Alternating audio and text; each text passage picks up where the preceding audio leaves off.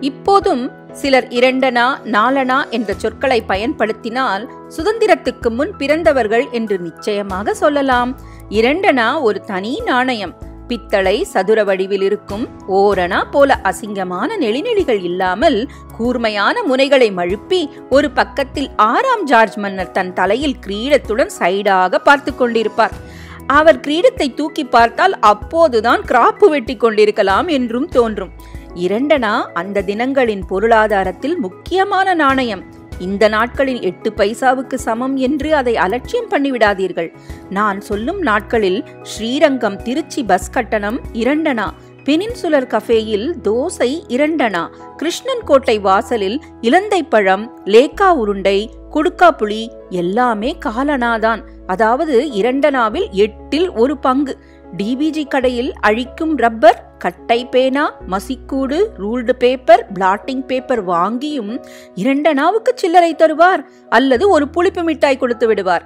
வைகுண்ட ஏகாதேசி திருவிழாவின் போது மார்கழி மாதத்தில் பகல் பத்தில் தேர்முட்டி அருகில் தரையில் பள்ளம் தோண்டி துருத்தி வைத்து சாணி பூசி பெரிய வானலி அமைத்து அதில் கொள்ளிடம் மணலை கொட்டி அதனுடன் வறுக்கப்பட்டு உற்சாகமாக வெடிக்கும் பட்டாணி ஒரு பை நிறைய இரண்டனாவுக்கு கிடைக்கும். இரவு பெட்ரமாக்ஸ் வெளிச்சத்தில் பெரிய எழுத்து விக்ரமாதித்தன் கதை கொக்கோகம் போன்ற புத்தகங்கள் எங்கேயோ பார்த்து கொண்டு வாங்கலாம். ரங்கராஜாவில் கேப்டன் மார்வல் படம் தரை டிக்கெட் இரண்டனா. தங்கராசு மிதிவண்டி நிலையத்தில் அவர் சைக்கிளை இரண்டனாவுக்கு எடுக்கலாம். அதற்கு கீழே ஓரணா அரையணா காலணா தம்பிடி போன்ற பரிவார நாணயங்கள் இருந்ததால் இரண்டனா இருக்கிறவன் ஆகாக்கான் போல உணரலாம். விகடன் பத்திரிகை நீல நிறத்தில் அச்சிட்ட சிறுவர் மலருடன் இரண்டனா. ஒரு பாக்கெட் கலர் கலராக இருக்கும் பலப்பம் இரண்டனா. லிப்ஸ்டிக் போல சிவப்படிக்கும் மிட்டாய் ஐஸ் கட்டியை சரக் சரக்கென்று தேய்த்து சர்பத் ஊற்றி உறிஞ்சுவதுடன் ஒரு காத்தாடி தலையாரி பம்பரம் எல்லாம் வாங்கலாம். என்னென்னவெல்லாம் இரண்டனாவில் வாங்கலாம்? அப்பேற்பட்ட இரண்டனா நாணயத்தை தொலைத்து விட்டேன் சொல்கிறேன். பாட்டி என்னை ஒரு ஆழாக்கு எண்ணெய் வாங்கி கொண்டு வா என்று இரண்டனா கொடுத்து அரையர் கடைக்கு அனுப்பினாள். கூடவே ஒரு கிண்ணியும் கொடுத்தாள். ஈயம் பூசினது வாயகன்றதுதான். நான் அந்த வயசில் ஸ்தலத்திற்கு ஸ்தலம் ஓட்டம்தான். ஒரு நிமிஷத்துக்குள் அரையர் கடைக்கு வந்து மாமா ஒரு அழகு எண்ணெய் என்றேன். அரையர் கடை என்று எப்படி பெயர் வந்தது என்று தெரியாது. கடை சொந்தக்காரர் அரையல் இல்லை ஐயங்கார்தான். ஆனால் கோவில் அரையர்கள் பரம்பரையெல்லாம் கீழே உத்தரவீதியில் இருந்தார்கள். இந்த அரையர் எங்கள் வீட்டுக்கு எட்டு வீடு தள்ளி இருந்தார். சகாதி வழக்கத்துக்கு மாறாக பல சரக்கு கடை வைத்திருந்த ஒரே ஐயங்கார் சன்னமான குரலில் வரவேற்பார். எப்போதும் பலகையில் உட்கார்ந்து கொண்டிருப்பார். நிலக்கடலையோ முந்திரி பருப்பையோ எதையும் கண்ணெதிரே இருந்தாலும் வாயில் போட்டுக்கொள்ள மாட்டார். கையில் பனை விசிறி கொண்டு இருப்பார். அவர் கடையில் ஏலக்காய் கிராம்பு கோதுமை அரிசி லவங்கப்பட்டை சீமெண்ணெய் எல்லாம் கலந்து ஒரு சுகமான வாசனை வீசும். என்ன எண்ணெய்டா? நல்லெண்ணெயா? தேங்காய் எண்ணெயா? ஆமணக்கு எண்ணெயா? விளக்கெண்ணெயா? வேப்பெண்ணெயா? என்றார். அப்போதுதான் இவ்வளவு எண்ணெய் இருப்பது தெரிந்து நான் மீண்டும் பாட்டியிடம் ஓடி வந்து என்ன எண்ணெய் பாட்டி? உன்னை கண்ணங்கண்ணமா இழைக்கணும். நம்ம ஆத்துல எப்பவாவது நல்லெண்ணெயை தவிர ஏதாவது பயன்படுத்துவோமா? நல்லெண்ணெய் தாண்டா. மீண்டும் ஓடி போய் ஒரு ஆழாக்கு நல்லெண்ணெய் மாமா. நல்லெண்ணெய் ஆழாக்கு ரெண்டரை அணா ஆச்சேப்பா. பாட்டிக்கிட்ட போய் இன்னும் அரை அணா வாங்கிட்டு வரையா? நான் மீண்டும் ஓடி வந்து சொல்ல ஏண்டா மடையா? ஆழாக்கு ரெண்டரை அணான்னா ரெண்டனாவுக்கு உண்டானதை வாங்கிட்டு வரதுக்கு என்ன? புத்தி கிடையாதா உனக்கு? இப்படி பரபரக்க ஓடிண்டே இருப்பியா? நீ சொல்லவே இல்லையே பாட்டி என்றேன். நியாயம்தானே? காதுல வாங்கிக்கோ. அரையர்கிட்ட போய் போன வாரம்தான் ரெண்டனா ஆழாக்கு ஒரு முழு ஆழாக்கு கொடுத்தாரேன்னு கேளு. இல்லைன்னா முக்காலே மூணு வீசம் ஆழாக்கு போடச் சொல்லு. நன்னா பார்த்து எல்லா எண்ணெயும் பாத்திரத்துல விழுந்து கீழே சொட்டாம வாங்கிண்டு வா. வரப்ப ஓடி வராத கொட்டிட போற.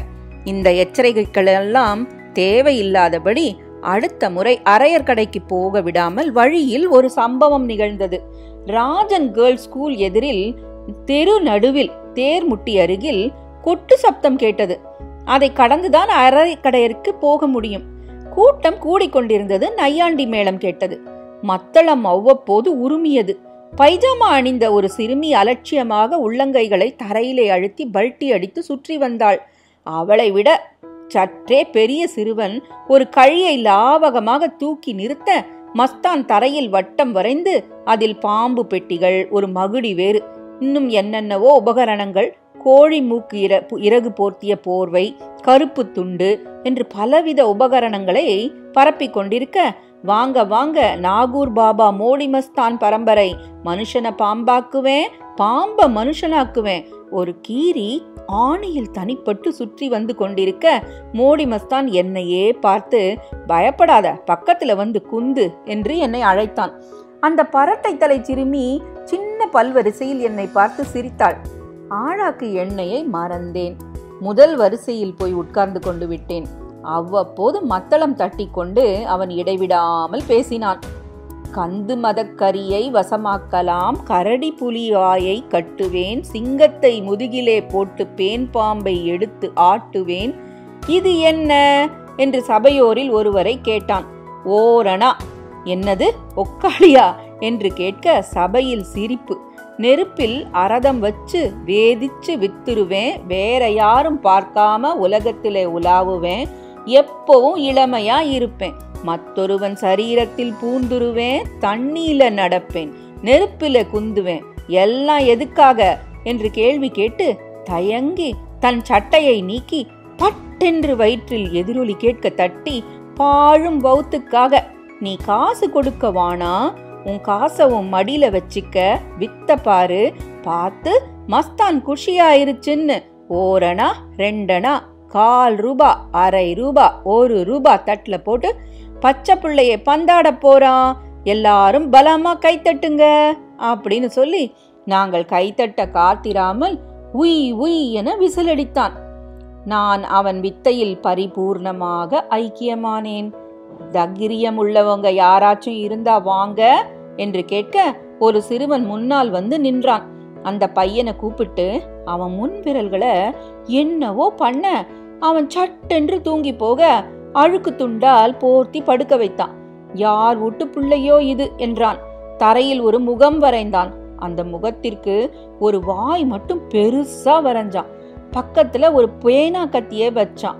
பாம்பு பெட்டியை திறந்து அதை உசுப்பி விட ஒரு முறை அவன் மணிக்கட்டில் அது கொத்தியது. த! அப்படின்னு அத அதட்டுனான். உள்ளுணர்வில் அங்கிருந்து விலக வேண்டும் என்றுதான் எனக்கு தோன்றியது. ஆனால் கட்டி போட்டவன் போல ஆகிவிட்டேன். ஜன்மத்துக்கும் இந்த இடத்தை விட்டு விலகப் போவதில்லை. கீரி பிள்ளை ஒன்றுக்கு போனது. அந்த பைஜாமா சிறுமி பெரிய கொம்பை வைத்துக்கொண்டு அவன் தோளிலிருந்து கயிற்றுக்கு எவ்வி அதன் மேலே லாவகமாக நடந்தாள். அதன் பின் கழிமுனையில் படுத்திருக்க இவன் கீழே இருந்து பேலன்ஸ் பண்ணி அவளை சுற்றினான். இந்த நேரத்தில் எல்லாம் பையன் கண்ணை மூடி படுத்திருந்தான். எனக்கு மிகவும் கவலையா இருந்தது. யார் பெத்த பிள்ளையோ இதை எழுப்பவானாமா? வித்த பாத்தீங்கோ இப்ப நம்ம ராணி தட்டு கொண்டாருவா. ஓரணா ரெண்டனா? என்று சொன்னபோது சபையோர் மெல்ல எழுந்திருக்க ஏய்! என்று குலை நடுங்குமாறு ஒரு அதட்டு போட்டான். பாப்பார தெருவில் வித்த காட்டிட்டு காசு வாங்காம போக மாட்டேன். நீ மட்டும் காசு தராம வீட்டுக்கு போன என்ன ஆகும் பாரு? என்று கையில் அந்த பேனா கட்டியை எடுத்து தரையில் வரைந்திருந்த வாயில் கீறினான். படுத்திருந்த பையன் வாயிலிருந்து ரத்தம் வடிந்தது. இதான் உனக்காகும் ராத்திரி. அப்படியே எல்லாரும் மூச்சடங்கி கதி கலங்கி போய் நின்றோம். மௌனமான சூழ்நிலையில் அவன் கத்திய காட்டிக்கொண்டே மெல்ல எங்களிடம் வந்தான். நான் என்னிடமிருந்த ரெண்டனாவை போட்டதை அவன் பார்க்க கூட இல்லை. உடுக்கை அடித்துக்கொண்டே சற் சுற்றி சுற்றி வந்தான். கீறி சுற்றி கொண்டே இருந்தது. வித்தை எப்போது முடிந்தது என ஞாபகமில்லை. மெல்ல கனவிலிருந்து விடுபட்டவன் போல நடந்து வந்தேன். வீட்டில் அருகில் வந்தபோதுதான் நிஜ உலகத்து நிதர்சனங்கள் எனக்கு உரைக்க எங்கே ரெண்டனா? என்பது மட்டுமின்றி எங்கே கிண்ணி? கிண்ணியையும் வைத்து விட்டு வந்து விட்டேன். பாட்டி சமையல் அறையிலிருந்து குரல் கொடுத்தாள். ஏண்டா இத்தனை நாழி? எண்ணெய மோட மேல வச்சுட்டு பாடம் படிக்க போ என்றாள். மீண்டும் தெரு கோடிக்கு ஓடினேன். அதற்குள் வித்தைக்காரன் சாமக்கிரியைகளை கவர்ந்து கொண்டு சென்றிருக்க வேண்டும். வெறிச்சோடி இருந்தது தெரு. போய்விட்டான். நான் செய்வதறியாது திகைத்து நிற்க தெற்கு சித்திரை வீதி மூலையில் மீண்டும் கொட்டு சப்தம் எதிரொலித்தது. சப்தம் வந்த திசையை நோக்கி ஓடினேன். தெற்கு வாசல் அருகில் வாணி விலாஸ் பிரஸ். அதில் அவன் அடுத்த டேரா போட்டிருக்க மெல்ல கூட்டம் கூடிக்கொண்டிருந்தது வித்தைக்காரன் அருகில் சென்றேன். அந்த பையன் வாயில் ரத்தம் வந்து கிடந்தவன் பைஜாமா பெண்ணுடன் சிரித்து விளையாடிக் கொண்டிருந்தான். வித்தைக்காரன் எங்கள் வீட்டு கிண்ணியை திருப்பி திருப்பி பார்த்து கொண்டிருந்தான். இது எவ்வளவு பெரும் அப்படி என்பது போல. வா தம்பி நான் வந்து கீழே சித்திரை வீதியில வித்தை பார்க்க வந்தேங்க. கிண்ணியை விட்டுட்டு போயிட்டேங்க. அந்த கிண்ணி என்னது? தம்பி வந்தியா? கிண்ணி தரேன் ஆனா ஒரு கண்டிஷன் என்ன? என் கூட வரியா? வித்தை காட்ட லால்குடி பிச்சாண்டாரா கோவில் இந்த பக்கம் குளித்தலை அந்த பக்கம் புதுக்கோட்டை வரைக்கும் போகலாம் என்றாள். பைஜாமா சிறுமி என்னை பார்த்து மோகனமாக சிரித்தாள். ஏபிசி புஸ்தகம் வச்சிருக்கியா? அப்படின்னு கேட்டா. நான் அங்கேயே உட்கார்ந்து கொண்டு விசும்ப ஆரம்பித்தேன். என் கிண்ணியை கொடு கொடுக்கிறேன் கொடுக்கிறேன். அவன் என்னிடம் அந்த கிண்ணியை கொடுக்காமல் அவ்வப்போது நீட்டி நீட்டி கொடுப்பது போல கொடுத்து கையை இழுத்து கொண்டான். நான் பெருசாக அழ ஆரம்பிச்சதும் கொடுத்தான். கிண்ணியை கொடுத்துட்டு வந்துரு. நல்ல ஐயர் வீட்டு சாப்பாடு போடுறேன். ஊர் உலகமெல்லாம் சுத்தலாம். பனாரஸ் அலகாபாத் கல்கத்தா நான் வீட்டுக்கு திரும்பும்போது அந்த பெண் என்னையே பார்த்து கொண்டிருந்தாள். வரல்ல வரப்போ ஏபிசி புஸ்தகம் கொண்டு வா என்றாள். நான் ஓடி வந்து அவசரமாக என் உண்டியலை உடைத்து எட்டு காலனா சேர்த்து அரையர் கடைக்கு போய் எண்ணெய் வாங்கி கொண்டு வந்து விட்டேன். பாட்டி திட்டுவாளோ என்று நான் வித்தைக்காரருடன் போயிருந்தால் என்ன ஆகியிருப்பேன்?